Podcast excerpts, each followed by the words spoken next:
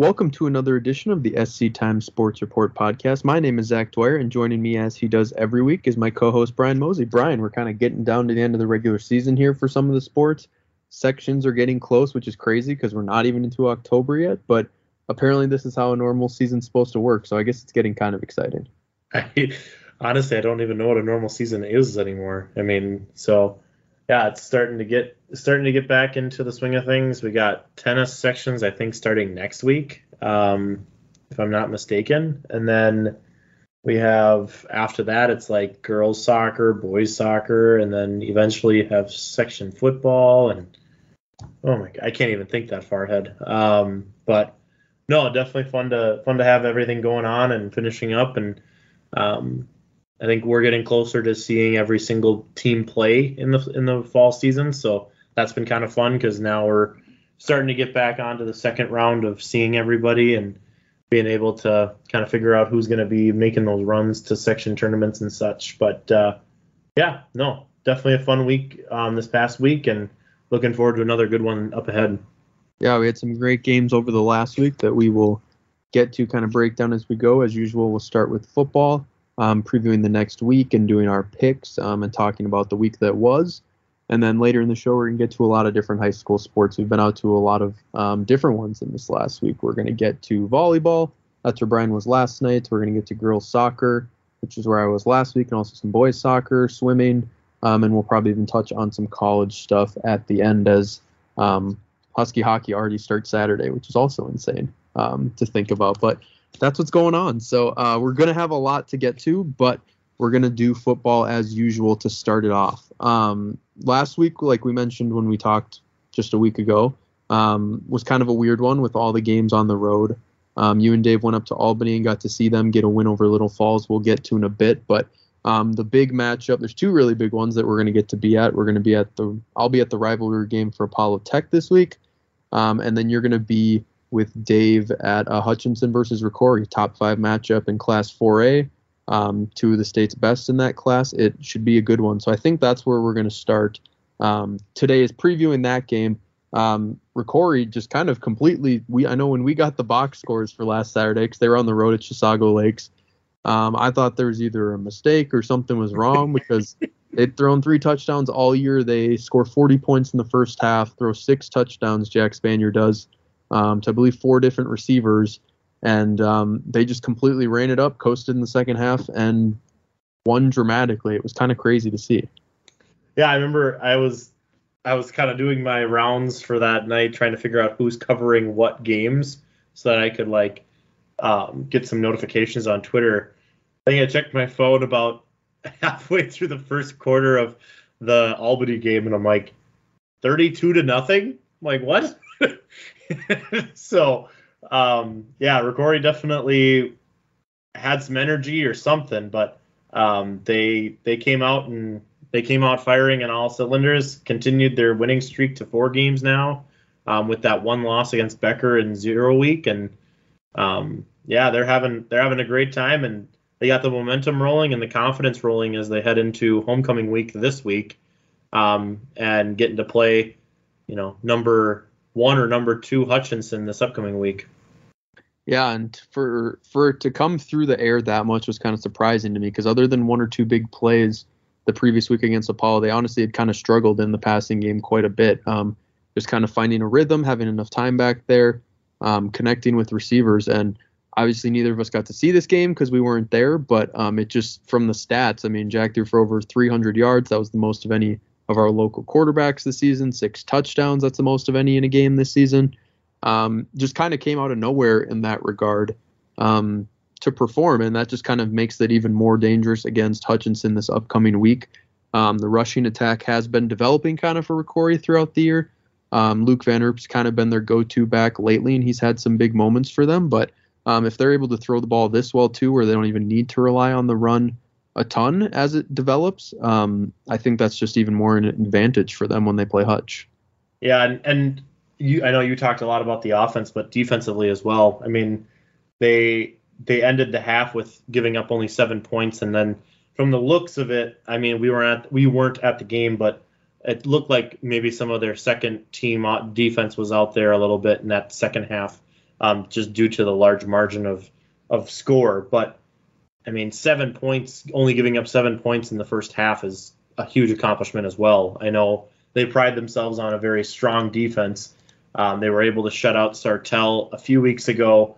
Um, they gave up 20 against Apollo, but um, other than that, they gave up seven against Delano. So I mean, they're they're really priding themselves on defense, and I, I think it's starting to show a little bit after giving up 28 against Becker at the beginning of the season. It's been slowly getting better and better and better um, with each week. Um, they've been able to practice and get into the rhythm of things.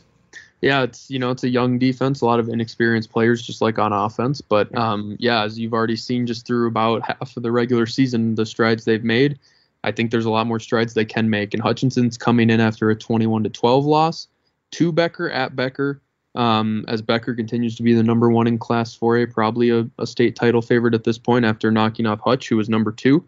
Um, so Hutchinson's coming off a tough game um, last week, a top five opponent. They're coming into another one on the road as well. So um, pretty tough sledding for them, um, kind of in this middle stretch of the season. So this is going to be, um, you know, a matchup a lot of people across the state are watching too. One that people are really excited for. First, Brian, before we get to what our picks are, can you remind people of the standings and kind of how we all did last week? Yeah, so we all picked the same teams. Um, so the standings have not changed. Um, but the amount of wins have changed because we all went 6 and 0 last week. Um, so Dave is at 21 and 5 and you and Isaac are at 20 and 6. So all of us are at 20 wins.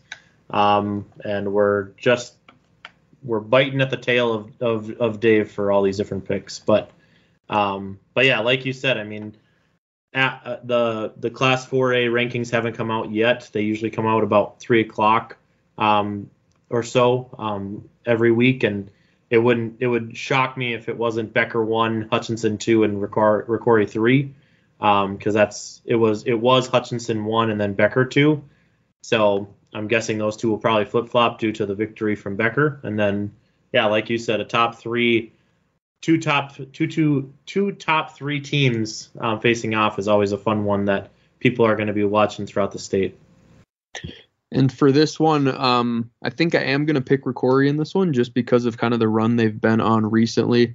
Um, you know, Hutchinson did play Becker a little closer than Rocori could earlier in the year, but I I don't really think we're going to look back at that result, especially if Rocori and Becker do play in a section title game you know, down the road, which we could be destined for. I think we're going to kind of throw that result out the window just with how Rocori couldn't really do anything offensively. It was brand new for a lot of them. Um, defensively, they gave up a couple touchdowns. So um, I think it's going to be really close. I think being back home, homecoming, second game in the stadium. So not that same pressure or that all that same hoopla as the first game. They can kind of dial in a little more and try to um, continue on their home field. They also haven't lost on their home field in about two and a half years at this point. Point I think it is about eight. I think it's eight games in a row, maybe nine. Um, so they've been just really hard to beat in Cold Spring, and I think that might continue. So I'm going to pick Rocori in this one. So this one is going to have a little some a little bit of some controversy. Um, so I'm picking Rocori. Dave is picking Hutchinson. Dave also said please don't come after him if he's at the game, and he picked Hutchinson. So Rocori fans, just to let you know. Um, but uh, yeah, I think I think similar to what you said. I think the big thing that kind of took me because I was very much on the fence heading into this week, but after that passing performance last week, I, I feel like Rocori is kind of that. You know, they can do the pass, they can do the run. Luke Van Erp has been looking really good in that backfield. Jack Spanier can take the ball and run too.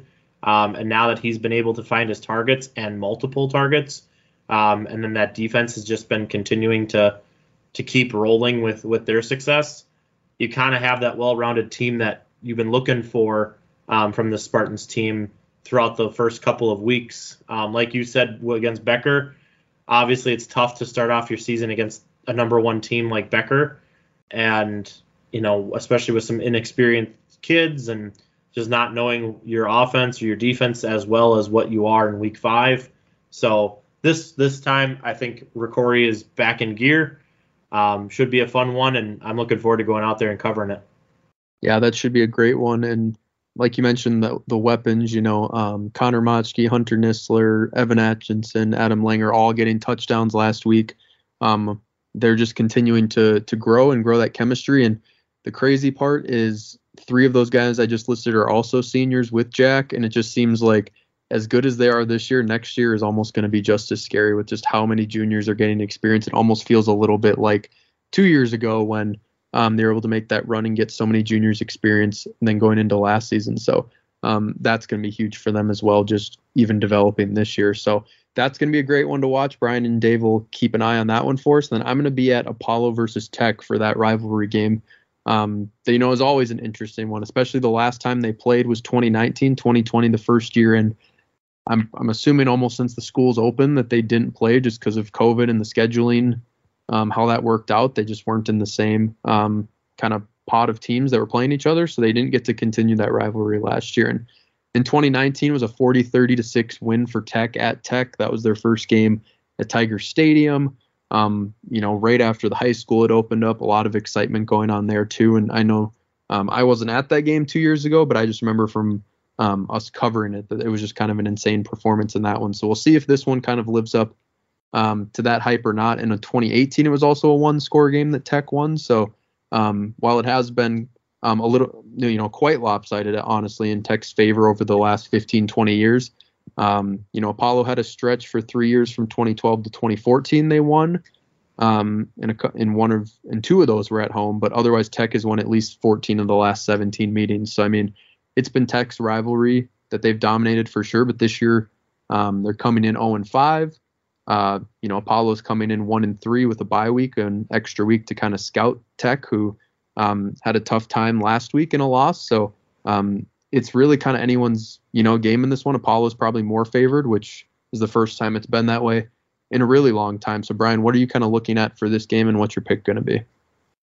Andrew Carls. That's my main thing when it comes to this game. I mean, Andrew Carls has been looking really good for Apollo at quarterback. Um, I mean, he leads the categories. I mean, he leads or is in the top three of pretty much every category offensively um, in your stat in your offensive stat um, weekly updates. And I mean, with the Tech defense giving up 170 points in five games, which equals to 34 points per game. Andrew should have no problem being able to run through this defense um, if it continues this way. Uh, I mean, last week Monticello was able to kind of do the same thing that other teams have been able to do all season long against the Tigers, and the Tigers need to find a way to stop it. And so far, they haven't been able to. They've played five games and they still haven't been able to. So um, my pick and Dave's pick is going to be Apollo. I think Andrew's going to have a really good time um, on that field. It's going to be Tech's homecoming game. I know Apollo is definitely looking at looking at it to possibly ruin that homecoming game for for Tech. Um, and there's a lot of confidence, even though they only have one win from that big that big lake game. They've been in pretty much every game. Um, like Willmar, they were they lost by one. Rocori, they lost by two. So they've been in pretty much most of the games, and I feel like this is just another good example that they can possibly get a second win, get that confidence rolling as they head into the second half of that regular season. Yeah, Monticello won 36 to 7 over Tech last week, and they put up 29 in the first quarter, which means now Tech has been outscored 100 to nothing in the first halves this year. Um, so that kind of says it all to me, in my opinion. Um, you know, they've they haven't been able to score in the first half, and they've just given up so many points that they're usually out of the game by the time um, the third quarter starts. So if they do that again with Apollo, who you know I've seen be able to put up huge plays, um, big chunk plays as well, um, just kind of in a moment's notice, either on the ground or in the air. So if they're able to do that and and run Tech up early, like all these games have been going, um, I don't think they're gonna be able to get back in the game, especially because they haven't shown the ability to to really for a full game put together an offense. So um, you know, Apollo's thing has been they've had a little bit of trouble scoring in second halves and especially the fourth quarter. So we'll see if it's close enough um, on Friday where that still is kind of an Achilles heel for them, or if they um, have an opportunity to overcome that. But um, kind of for some of the same reasons you said, and also um, Apollo's defense has just looked really um, in tune as well. And I mean, they've held good teams like Willmar and Rocori to right around you know 20 points, which gives your offense a chance to win the game. So um, I feel pretty good about picking Apollo to beat Tech in this one. Definitely. So I think, yeah, three, all three of us are picking Apollo for that one. Um, Zach will be out there covering that game. Um, another another homecoming game that's happening this upcoming week is Princeton at Albany. Um, I was over at the Albany game last week against Little Falls. A really good game for Albany, especially coming off of a two game losing streak. Kind of wanted to get that, you know, like you said, Achilles heel kind of off of them. Um, and they were able to even up their record at two and two with a 42 to 21 win against Little Falls.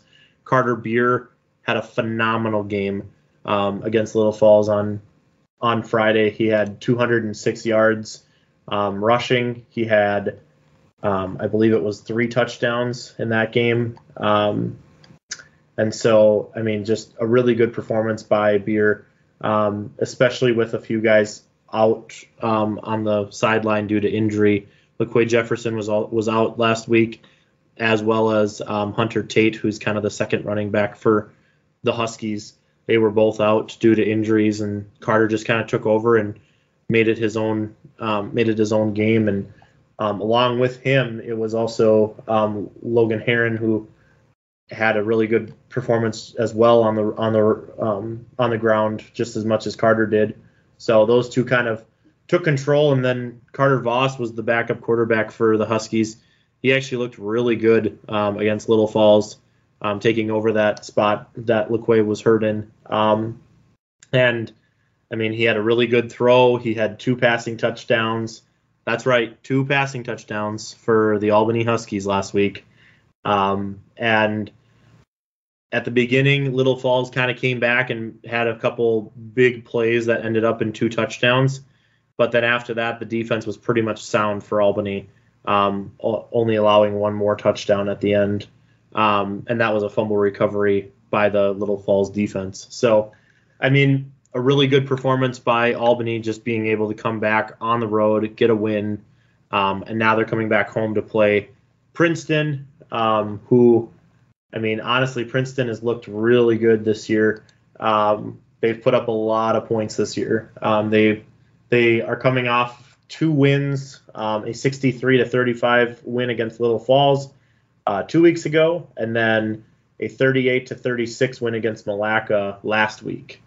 Um, they also scored 34 points against Dassel Cokato and 40 against Zimmerman. So, I mean, you're talking about some crazy numbers there um, for four for four weeks of football. So um, I think the what what we learned from that is that Albany needs to score some points. yeah, no kidding. That's just so interesting because I mean Albany I mean Albany doesn't really get in you know 44 to 40 type games. That's not what happens. So yeah. we'll, we'll see if this week's any different because that's just what Princeton has done to every team. Um, this year, like you mentioned, I mean they've outs it's been 175 to 161 in four games. Yeah. Um, is the totals. That's just insane for high school football. So um, Albany will be at home. Um, like you mentioned, their homecoming. Um, you know, they just got a big volleyball win over Cathedral for their homecoming last night. You were at. Um, success continues uh, throughout the week, but yeah, it's this is a really tough one to pick. They're both two and two, um, both coming off wins. They've both in wins scored you know 40 something points. So this one's really a toss up. I think I'll go with Albany in this one just to see if they can kind of um, control the pace a little bit more, not make it just a complete, um, you know, just scoring fest. See if that changes things up for Princeton off. That makes them uncomfortable, but we'll see. I'm assuming this one will be it'll be a close game. I just don't know if it'll be 50 to 48. But if I look on if I look on Friday night and all of a sudden that's the score, I mean that's that's what's happened this year. So I guess it won't be too surprising. Yeah. well, Dave is going with you, um, Zach. I am actually going to print, pick Princeton um, in this matchup. I think the main thing for me is kind of what we just talked about. It, it's hard to see Albany like being in a game where it's going to be 40 to 41 or you know things like that. And I feel like with Princeton literally the lowest amount of points that they've scored in a game is 34. Um, I mean, it shows that they can put an offensive performance together. They also allow a lot of points. So I'm guessing it'll be a close game, but I just don't know if the Huskies are going to be able to keep it close when you're getting past the 30 or 40 mark mark point um, in a game, especially when their mindset is run the ball all the time. So I think it'll be really close. I'm okay if uh, if Albany, you know, proves me wrong and gets the win. I'm fine taking the loss on that. I just think Princeton looks really good right now in the first four weeks. So, and it's fun to have a little bit of some rivalry. You know, I don't know. Try and get a little closer in the standings, whatever. So Mix it up a little bit. You know, of course, last week we all picked the same and we went six and zero. So maybe we should just try to coordinate coordinate that each week. I don't know, but I'm six and zero in two straight weeks. I'm twelve and zero. So oh my gosh, Brian. I mean, you. Pretty skilled. Pretty skilled. And also, um, we'll just move on from Brian being skilled. That's the easiest way. um, we also have another uh, local team with a home game this week, um, Sauk Rapids, who moved to 4 0 last week. I believe I saw that's the first time since, like, well, before I was born for sure that they've been 4 0. I think it was like 94 or something. I saw a stat. Um, so it's been a long time since the Storm have started off a season like this. Um, they're going to be hosting Bemidji, uh, who's coming off a 19 to 6 win to Brainerd last week. Um, they had a game get canceled the prior week, and they lost their first two games. So um, a slower start to the year for Bemidji, but they were able to to get a home win last week to to get in the win column for the first time. So Brian, um, what's your pick going to be on this one? Yeah, I think for this one, um, Dave and I are both going with Sauk Rapids um, for this particular matchup. I think the thing is, is you know, you look at Bemidji's games that they've played. They played Rogers the first week, which is a top ten team um, and they're very good. So they lost 24 to nothing to them. They lost to Alexandria 38 to 20, which Sauk Rapids beat earlier on this week uh, this season.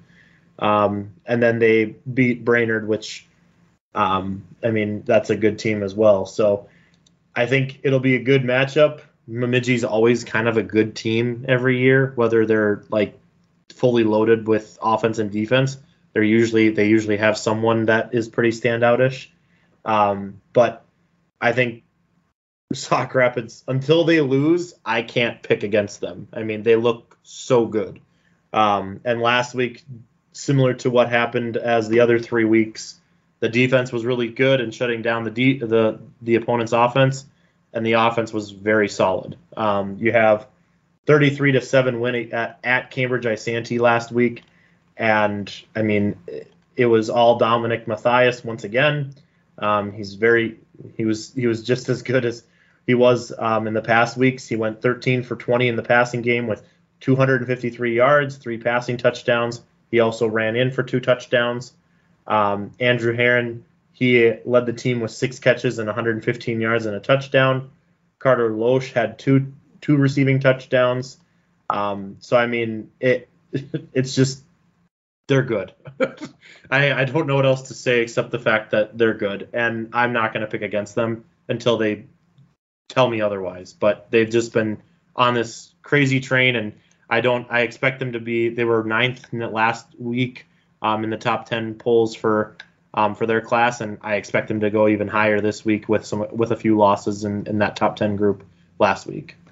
Yeah, first um, QRF came out as well, which for people that don't know, it's kind of a, a formula that um, a website puts together that usually um, leads to the section seedings in a lot of cases um, from Minnesota scores um, online. And in that first QRF that came out, um, Sauk Rapids was ninth overall um, as well, so kind of the same that the, the voters have been going with.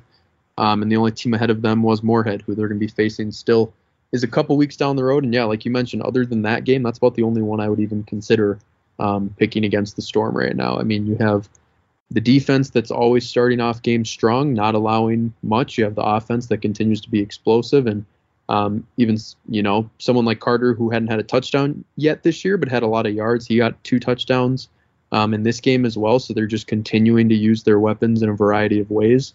Um, and even without having Alex because of injury, they're still managing to um, to get the job done. So um, when they're fully back healthy too. Hopefully by you know end of regular season or so, they're going to be even more dangerous. But yeah, in this matchup with Bemidji, I'm going to agree with you and Dave, and I'm going to pretty confidently pick the Storm in this one.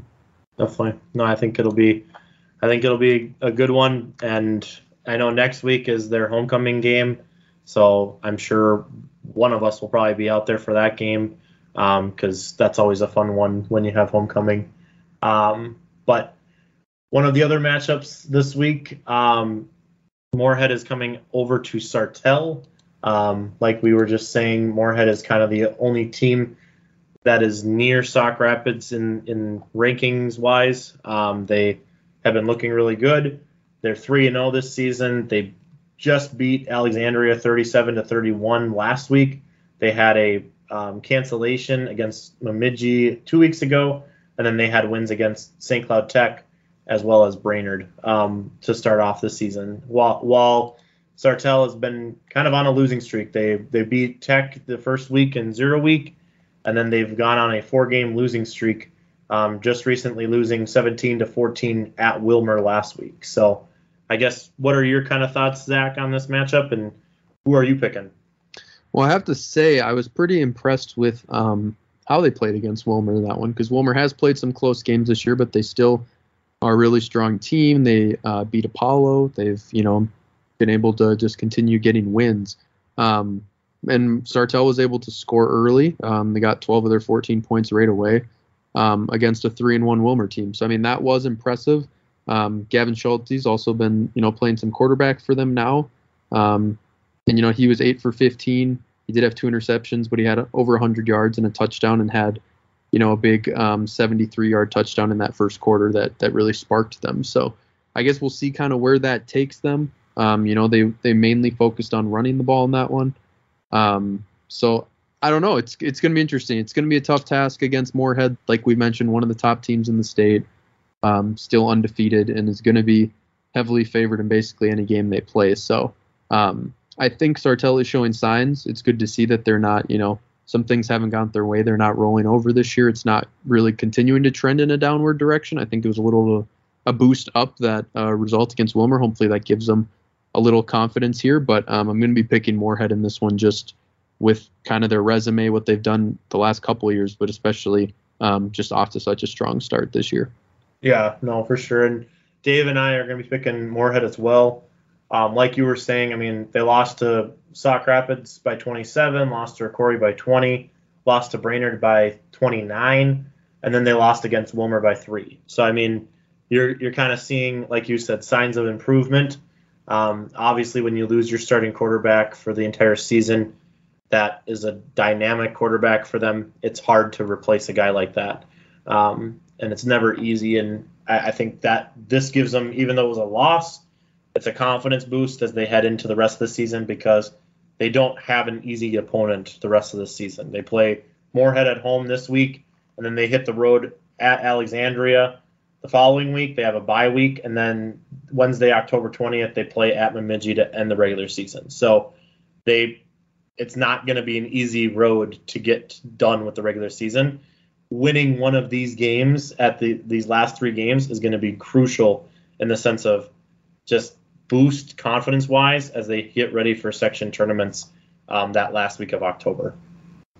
Yeah, it's like you said, it's tough sledding, but that's that's kind of how it's worked out. So yeah, if they can get an upset, I would feel a little bit more confident about them. Um, maybe also being able to pull off one in sections, but it's going to be kind of like with some of the other teams we've mentioned, um, Tech in past weeks. We kind of just need to see a little bit more, probably see another win before we start picking them because that's just where we're at at this point. And then the last, I believe, the last game we have, um, which took place last Saturday, was their previous game was Cathedral. Um, they lost, they got kind of blown out by a really good Litchfield team in that one, but they were able to to throw for three touchdown passes in that one and probably have one of their better um, offensive performances there down down the stretch, kind of when they were down by a bit. So they continue to be able to throw the ball really well, um, show some positive signs. They're we're only one week away from them playing Albany, which um, depending how this week's goes, I mean, I could see that going kind of either way the following week.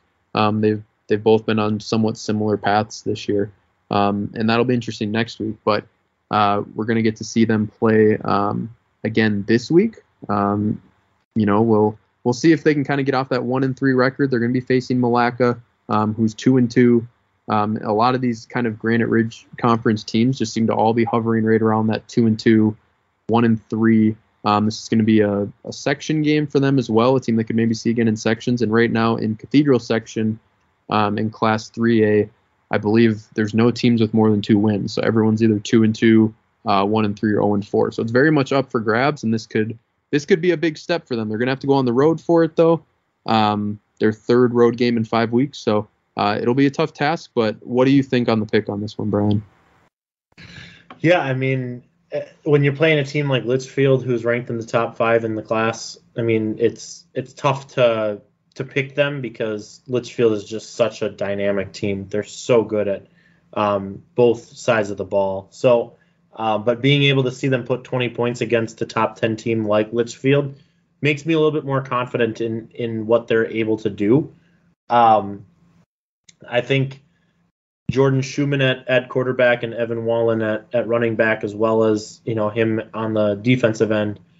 They've had some success. Um, you know, Kellen Kellen Kin, Kinzer was able to um, he was able to get a few grabs as well. He's starting to look kind of good as well heading into the rest of this season. And um, I'm going to go with uh, Cathedral. Um, Dave is picking Milaca, so we have a little bit of some some variety there. Um, but I think it'll be a good matchup. I I think this type of game is going to be good for them if they get a win, confidence wise, heading in against Albany, which is kind of one of those crosstown rivals in a sense. Um, and then you know see what the rest of the season has in store for them. But I mean, they have a easier opponent against Little Falls in in the second to the last week of regular season, and then they play Princeton. So I mean, I don't know. I think Cathedral's in a good place right now, like you said, with section standings and such. I think that this could be a really good win for them if they can, you know, get get over Milaca. Yeah, you know, it puts them in a position right now. I think almost every game is at least somewhat winnable. I would say, you know, the rest of the way, other than, you know, after this Litchfield game where it was pretty clearly in favor of Litchfield in that one. Um, they do have, you know, I'd say a decent chance in all these games. In this one, I'm going to pick Milaca. Just they've been able to put up a ton of points recently. They've put up at least 30 points their last three games. Two of those were wins, and they put up 50 points against Foley um, at home when Cathedral was only able to, I think, get two offensive touchdowns against Foley. So you know they they've shown some kind of different things both teams. I'm not quite sure how it's going to go out, but I think I'm going to pick um, Milaca in this one, who you know a couple weeks ago barely beat Albany, um, and also went on the road to beat Albany, which impressed me still, even with Albany having some injuries. So um, I think this will be this will be a great one as well. And Cathedral, I think they're going to be one of those teams that you know they barely lost to Zimmerman, who's a good team too. They're going to be in every game. It just kind of depends um, if they can put it all together for for a full game for one of the first times this year, kind of like they did against Foley.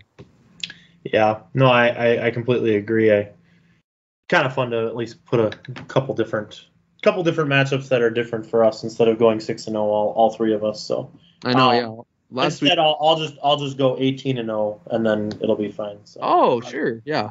We'll see how that goes. Yeah, but we do have a lot of variety compared to last week for sure. So that is nice to see again for for a lot of these games. So yeah, so um, I think that'll about wrap up talking about football this week. Like we mentioned, um, Brian and Dave will be at Rocori Hutchinson. That'll be a great game out in Cold Spring, and I'll be at Apollo versus Tech over um, at Tech. So we'll see if Tech can get their first win of the year. Apollo can kind of um, end their losing streak in that rivalry too. Either way, it should be interesting how that result goes. So um, I think that'll be it for the first segment of the show. So uh, thanks everyone for tuning in so far. When we come back, we're going to talk a bit of high school volleyball and also uh, girls and boys soccer. So once again, uh, we will be right back.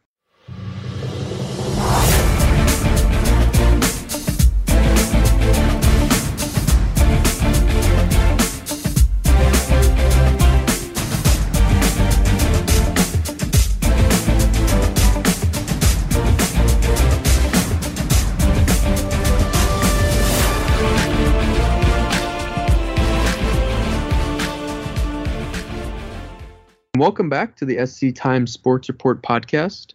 Uh, like we mentioned, uh, we're going to get to a little bit of volleyball and girls and boys soccer. Um, let's start with volleyball because that's where you were at last night, Brian. Um, you know, just kind of run me through, I guess, at least a little bit of your takeaway. I know you did a takeaway story. Tell me a little bit about some of your takeaways from this one um, and just what you kind of saw. Yeah, it's kind of interesting. I mean, you usually don't have back to back similar opponents in a schedule, but after uh, Albany was playing at Cathedral last week on Thursday night. Cathedral got the got the three to one victory there, um, and then kind of right after that match, they decided to switch the their match that they were supposed to play at the end of October to this past Tuesday, yesterday. Um, and Albany got the 3 nothing victory at home there. So, kind of home victories for both teams. Um, and the, the takeaways from yesterday was just how dominant um, Albany can be when they have all their hitters kind of running on all cylinders. Um, you have Samantha Van Heel, you have Olivia Kurzik, um, who I spoke to after the game or after the match, and then you have um, and Andrea um, Mirajic. Um, so I mean, you have plenty of girls that know how to hit the ball. Um, they have some experience. Samantha especially has some experience, um, kind of being one of their leading kill leaders um, this year. And then you have a, um, a setter in Kendall Bierman that, I mean, she's been phenomenal. She's been consistent all season long. She had the um, the name of Paige Myers backup. Um, unfortunately, was kind of her her name for for a while, but now people know her name very well because she's taken over that position and has made it her own, grown a lot this season. Talking to Brian Hines after the match, the, their head coach, he even said that she's she's been asking questions constantly at practice, just about how to do this better, how to do that better. Um, she knows a lot of the hitters. Um, Olivia and her were on the JV team last year together, but people like Samantha and, and Andrea, they, they, they, she doesn't know who they are. And so she's been having to work with them to try and make sure that they feel comfortable just as much as she feels comfortable. So, um, yeah, overall, a really good performance by the Huskies last night.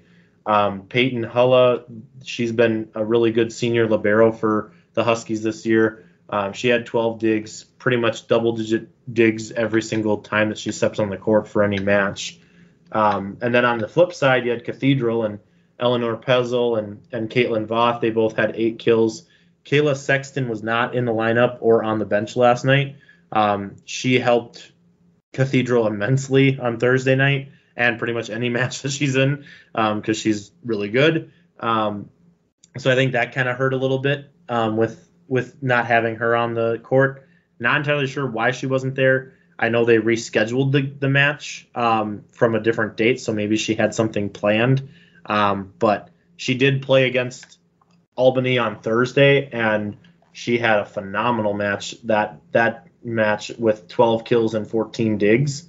Um, Eleanor Pezel had 31 digs and 13 kills. So I mean, really good performance by Cathedral the day before or the, the week before too. So I think th- this matchup between Cathedral and Albany is going to really figure out who's going to win that Granite Ridge Conference in a sense. Um, and I know Albany has been looking to try and keep that conference title because they've been winning it for the last however many years. Um, I, I know for sure they want to keep that in the Albany program instead of Cathedral. Yeah, and they're both in the same section. They've, you know, Cathedral was ranked a couple spots ahead of them in the QRF that came out, but both are still kind of that three, four, five, six range in the section. That's a really big section as well. So, um, yeah, I mean, they're, they're just going to continue to battle it out. We'll see if they meet once more in sections as well. But it sounds like um, from you've been able to see that it's been it's been a really nice little matchup that. Um, you know, a lot of sports they usually have some pretty good games. Albany Cathedral, it seems like that we get to watch, but especially sounds like volleyball's been delivering for sure. Yeah, and I mean, especially this year, because in past years, Albany has always kind of been the dominant force um, with just what they what they had in, for their lineup.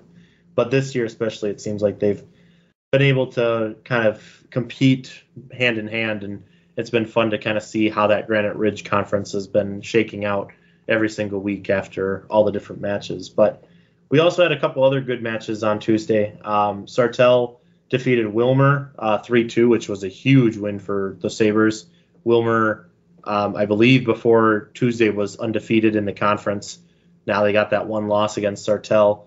Sartell has been competing really hard against every, all the top teams. They beat Rocori 3 2. They lost to Sauk Rapids 3 2. Um, they beat Willmar 3 2. So, some really good five set performances by the Sabres. Um, they also have a new coaching change um, as Andrew um, Davidson was is now leaving. He resigned from his position um, last Friday due to some personal reasons, um, and so now Um, Riley Marode will be taking over as the head coach for the rest of the season. Um, I think she's been an assistant. She also works in the Sartell School District as well. Um, but then another match that happened last night, Sauk Rapids won three to two against Tech. Um, another really good kind of local crosstown rivalry match as well. Um, Sauk Rapids, the main leaders of this of this win came from Ava Eighthman with um, 11 kills and three digs. Darcy Peterson had seven kills and 10 digs. Um, Kieran Hurdler, their setter, had 37 assists and six digs.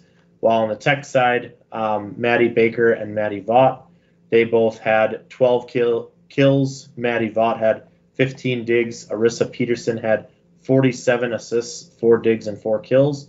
And then um, Grace um, Karachi was had 17 kills and 13 digs. So some really good performances by them last week or yesterday um, in Tuesday's matchups.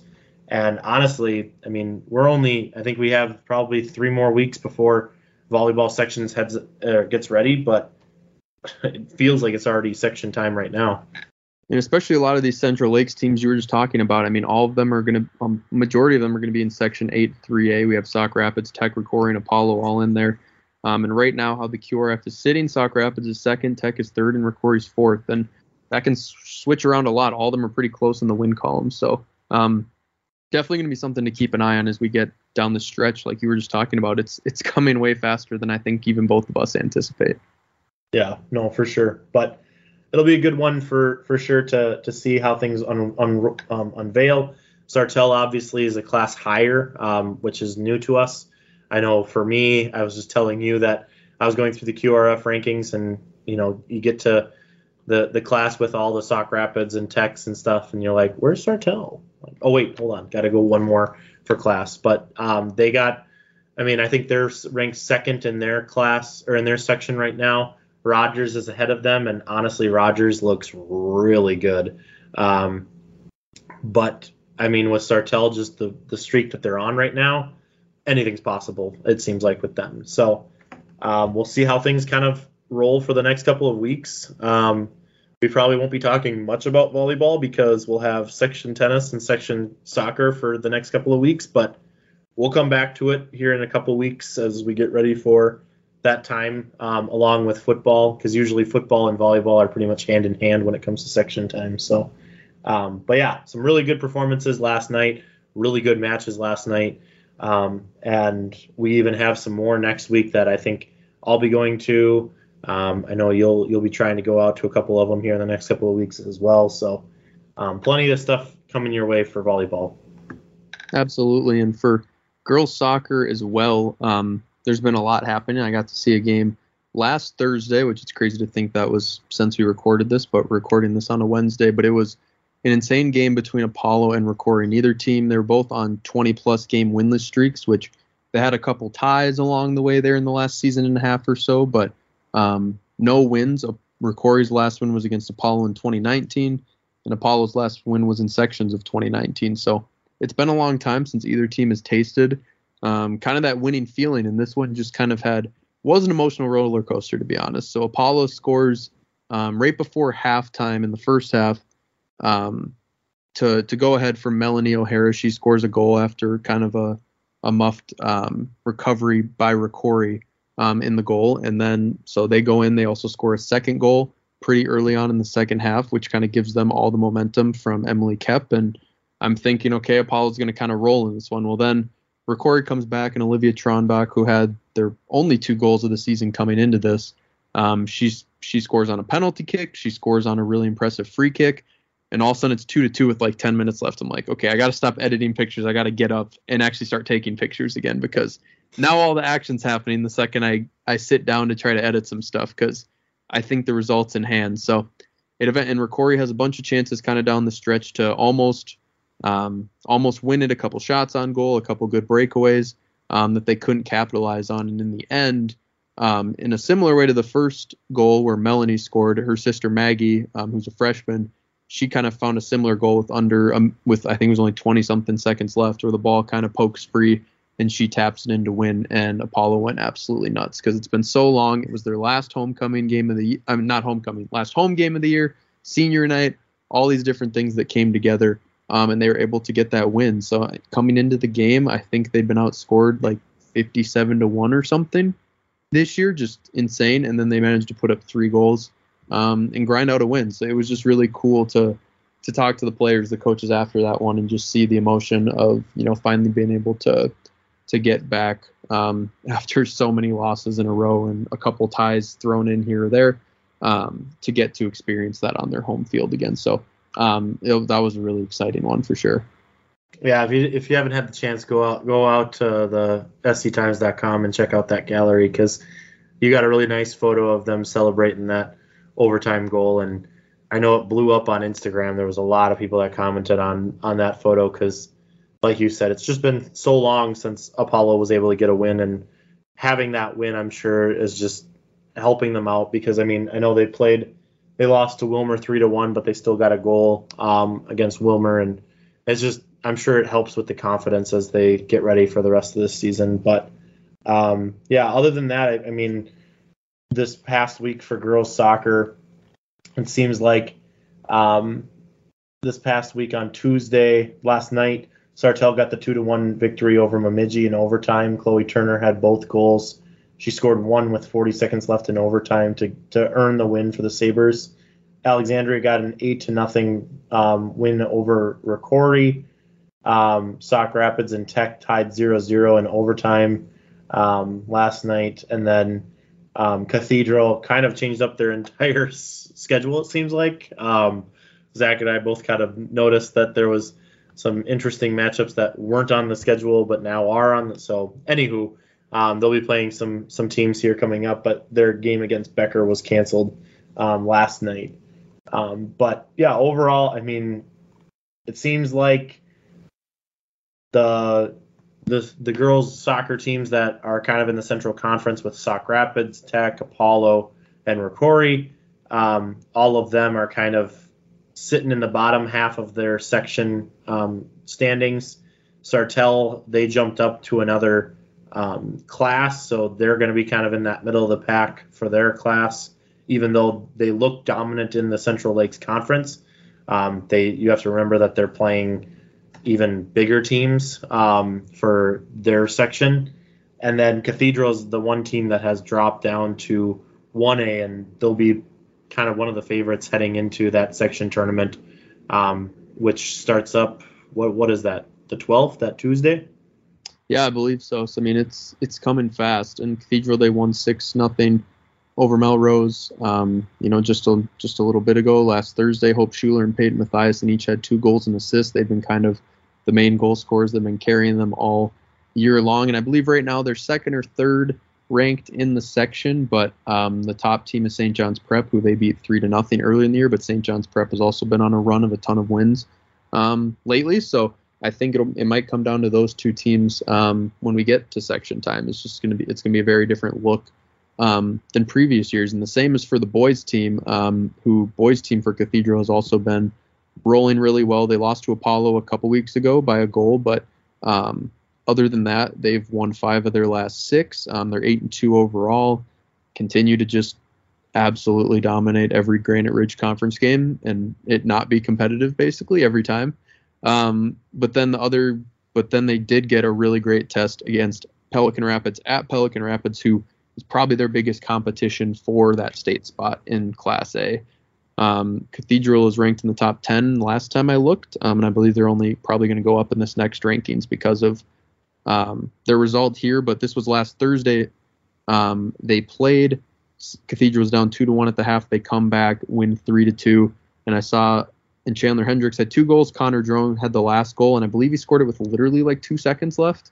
Um, I saw a video on Twitter where it was just like a, a volley that beat the goalkeeper's head, and literally the entire team just went nuts because it was about cl- as close to a buzzer beater you can get in like high school soccer from what I saw. So um, that was at Pelican Rapids too.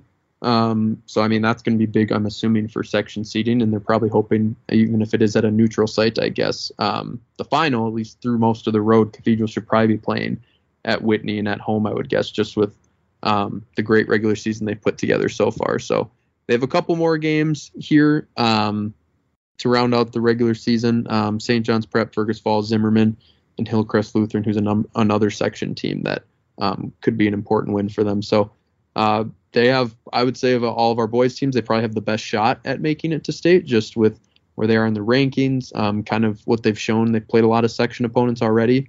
Um, you know, Tech and Apollo have also been having really good seasons in the Central Lakes um, as well. You know, Tech they've they've tied a lot lately as well, or they've kind of dropped a couple, so they're more sitting in the middle. Apollo started with three losses and has won about five or six um, in a row before a, a, handful of losses lately. So it's kind of all over the board um, for a lot of our local teams in the Central Lakes. Rocori Sauk Rapids a little farther down, um, and Sartell's sitting steady at about four, four, and two in conference too. So all of them have shown some good things, and they've also lost some bad games. It seems like so, um, or some surprising ones at least. So almost all of them are kind of going to be a little bit of a question mark in entering sections. I would say, especially in that Class 2A.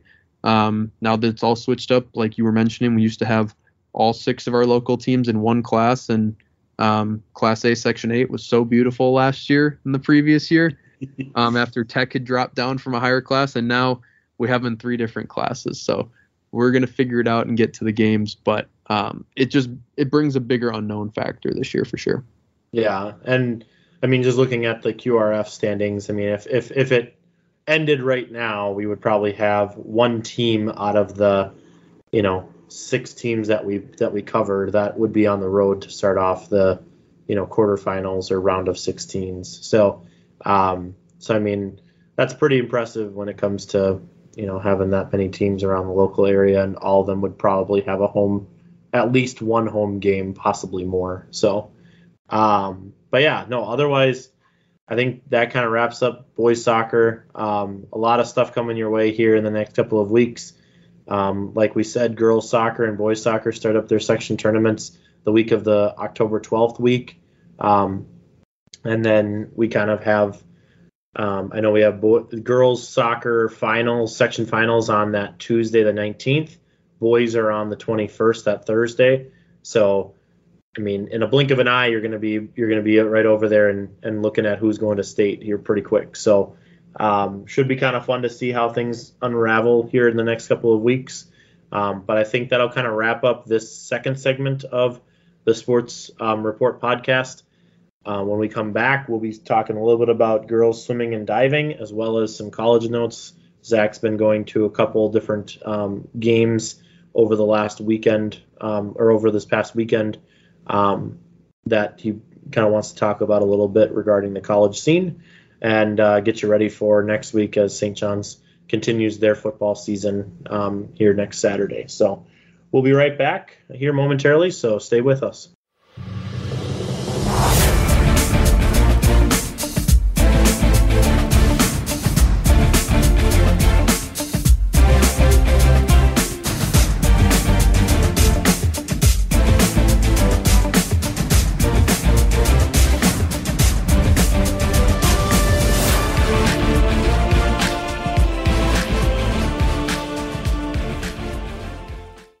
And welcome back to the SC Times Sports Report podcast. Going into our last section here, like Brian mentioned before the break, going to talk a little girl swimming before we get to some college news and notes.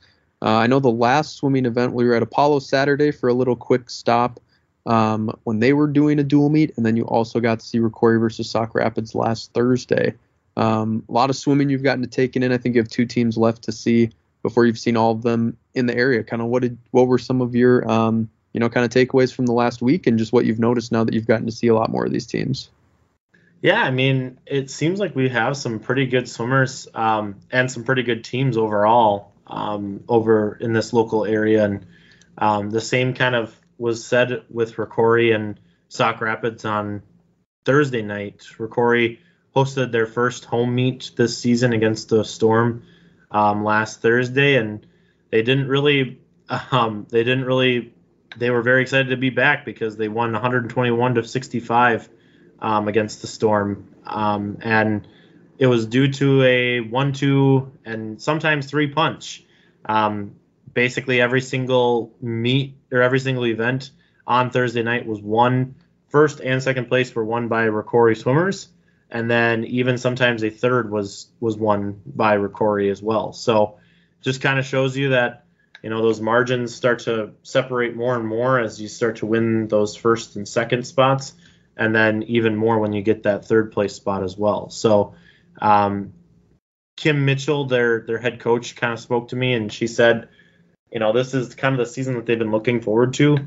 Um, they she's been a head coach there for five years. This is her fifth year, and she said that ever since that she got there, she's been kind of eyeing this season as the the big hurrah in a sense um, as she gets ready for a lot of talent, a lot of depth, um, a lot of versatility. A lot of these girls can can compete at different events as well. Um, and the big moment from that mat or that meet was Megan Will- Willenbring. Um, she broke a Rocori pool record um, and school record. Um, she broke her own record in the 50 freestyle she finished um, the the race with 25:20, um, and she her previous record was 25:46. So she's she's only a freshman this year, which is kind of insane to think about. That she's only a freshman and she's already breaking her own pool records. Um, but that's just kind of what she is and who she is. Um, from what Kim Mitchell said, is that she's just been working really hard during the off season. She's been putting her time into the pool during the regular season, and um, it's starting to pan out a little bit for her. Um, but they did lose to Albany um, last yesterday in a 94 to 92 victory for the Huskies. Um, but overall, Rocori's just been looking really good this season. Um, Sauk Rapids, they had a handful of girls that kind of stepped up um, in the pool too. But yeah, overall, it's been kind of a I know Sauk Rapids just lost 96 to 90 to Foley um, yesterday, so some really close meets and, and scores. Um, Cathedrals and the St. John's Prep Co-op has been continu- continuing to be dominant. Um, they won 106.5 to 90 or 79.5 against Tech on Tuesday, and then they um, they competed at Milaca um, at their invitational on Saturday and had some really good performances as well. So overall, I mean, Sartell is obviously the dominant force like usual they are. I think the big thing is is when they get closer to that um, section tournament and even true team here in a couple weeks, it's going to be interesting to see how they do regarding times against some of their opponents in sections because with jumping up a class, you're also jumping up quite a bit of time um, to reach that state tournament. And so um, I don't think they're worried about whether they place at a certain place or something. They're more focused on what their times look like and how they can keep bringing that time down more um, around section time. But overall, I mean, it's just been a really good, um, really good wins for a lot of the local teams and a lot of, you know, swimmers and divers to watch out for here in the next couple of weeks um, as we get closer to sections and true teams. I'm going to be out at the Tech is Tech is heading out to Sartell for their um, for another swimming meet on um, Thursday, and that'll be the last one that I need to go to to kind of finish up all the local teams. And uh, I'm looking forward to that one because it looks like Tech is starting to kind of um, rise a little bit. They got a, a win against Fergus Falls on Thursday um, lost to Cathedral on on Tuesday, but um, looks like they're kind of on the on the right path just as much as Sartell has been. Yes, and I know you're also right now you're working on a story about the correlation kind of between divers and gymnasts. I know that's something. Um, hopefully, you know, once you, you finish that up, and next week we can talk a little bit more about that because I think it's going to be something interesting that probably not a lot of people think about, but seems to be more prevalent than we'd expect. So that's something um, I'm sure there'll be a for subscriber only story. So make sure to subscribe to sctimes.com for for that story, especially. I think that'll be a good one. So um, I think that about wraps up high school. For college, just a couple things to hit before we finish up the podcast today. Um, St. John's moved to three and zero oh last week. I think I previewed that game a little bit on the podcast last week. Um, really great game against number 13th ranked Bethel. They won 31 to 25. Um, the score a little closer than it felt St. John's got up two touchdowns um, by the fourth quarter. They really poured on the offense the second half. Um, and then Bethel had on fourth and four from their own like 40 yard line, like a 70 yard touchdown with only a couple minutes to go that made it that one score game. But then St. John's held on to the ball, got enough first downs to to get the win. Robbie Alston, the receiver, he had um, I think about 140 yards receiving or more. Um, just incredible game after he didn't play the previous week. Um, but just continues to be just that really great offensive weapon. Actually, 159 yards on 11 catches it was, so even more than I remembered. Um, and then an- another cool thing was Devin Vuk, who um, is a Sartell grad. He played at St. Cloud State for a couple years before they cut football. Um, he got 24 carries for 89 yards and two touchdowns because Henry Trost, their their normal starter, went out um, of the game in the first half. So he got a chance to step up. I looked. I think it's the most carries he's got since like his senior year at Sartell. So you know it's been a long time, but um, he was able to be that next man up mentality kind of and, and have a good performance. And we'll see if um, he gets those carries this next week as well. They're going to be playing Concordia Moorhead, who actually beat the Johnnies um, two years ago. That would be now when they last played. Um, that was the year St. John's went to the national semifinals. Um, the big thing with that game was that St. John's missed all three of their extra points. They're all blocked, and they lost 20 to 19 in overtime. So the kicking's been really good for St. John's so far this year. I don't think that'll be an issue because that year was an issue all year long, and it kind of boiled over in that game. Um, but they're going to be heavily favored basically every game the rest of the regular season now till maybe that that MIAC crossover title game where there's a good chance they could be playing Bethel again. But um, Gustavus has also been doing pretty good lately and they'll be playing them in a couple weeks here still. But homecoming's in a couple weeks, um, but they're heading on the road for the first time um, this week after three straight home games. So that'll be the big thing. It'll be quiet in Collegeville this weekend, but then they have a couple more coming up here.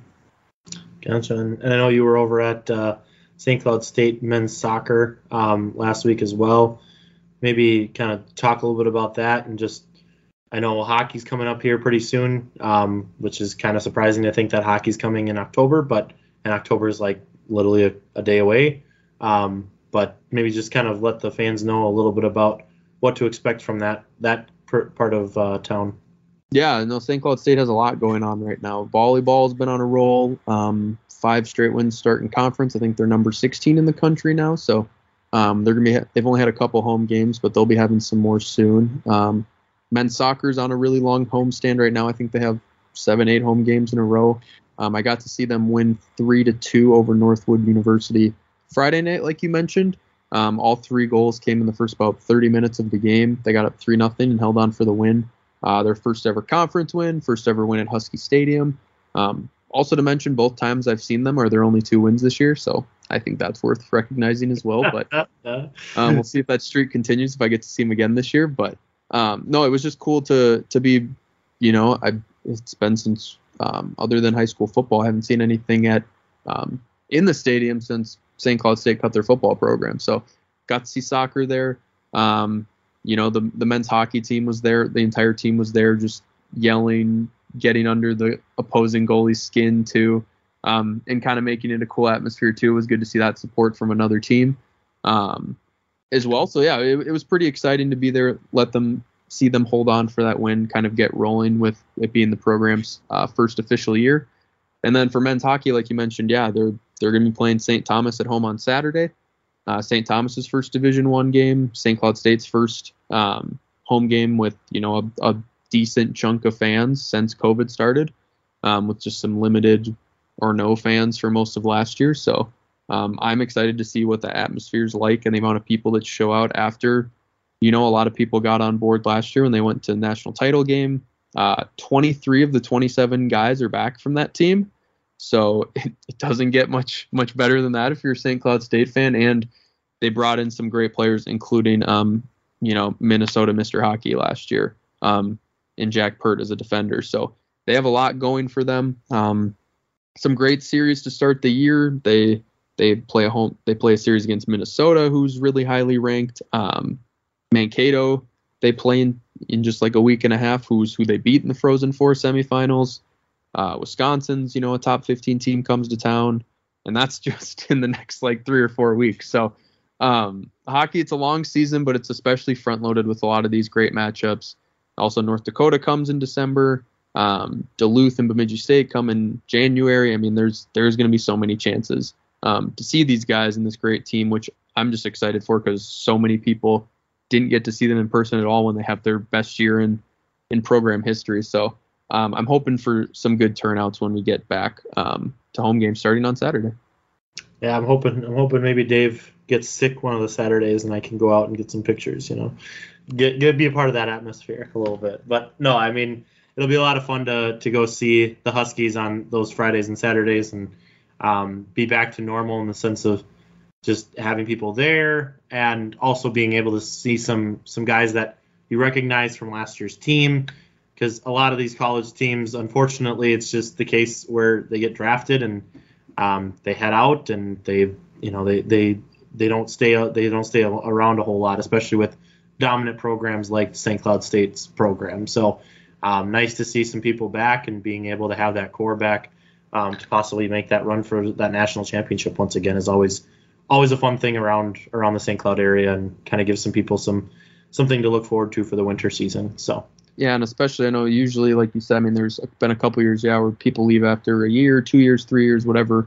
You know now it's gonna be I'm sure most of the opposing team be like this guy's still here, this guy's still here. I mean it's like almost all three, four, five year guys at this point is a huge chunk of the roster, and a lot of these young guys have got experience too. So yeah, so it's it's going to be an exciting team. The the big kind of takeaway um, was that you know last year they snuck up on everyone. They were able to be underdogs. They weren't ranked to start the year, and they used that as motivation. Well, now they're ranked number two in the country to start the year, so there's no sneaking up on anyone. So it's an entirely new challenge, but um, I think one they'll be handle be able to handle pretty well. So it should be exciting. But um, other than that, Brian, is there anything else you want to hit before we head out today? No, just to let people know, kind of the rest of the week, I'm going to be out at uh, Tech or I'm going to be over at Sartell for the Tech Sartell swimming meet tomorrow. Um, I'll be over at Rocori for the Hutchinson Rocori game, um, football game on Friday, and then Saturday, um, kind of just doing a lot of takeaways and roundups from the football night on Friday night. Um, so a few things up ahead um, for me to look at.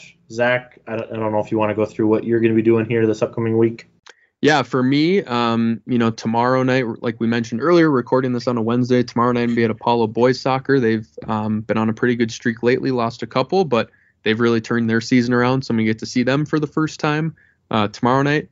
Friday night will be Apollo Tech um, that I mentioned earlier for football. I'm excited for that. First time I'll get to see that rivalry. Um, Saturday will be St. Uh, Cloud State versus St. Thomas at six o'clock. Um, and then the next day they'll be playing um, St. Thomas again, but at Xcel Energy Center in St. Paul too. So um, that's kind of a unique twist on that opening series. Um, and then just kind of story wise, men's hockey preview just went, went out earlier today.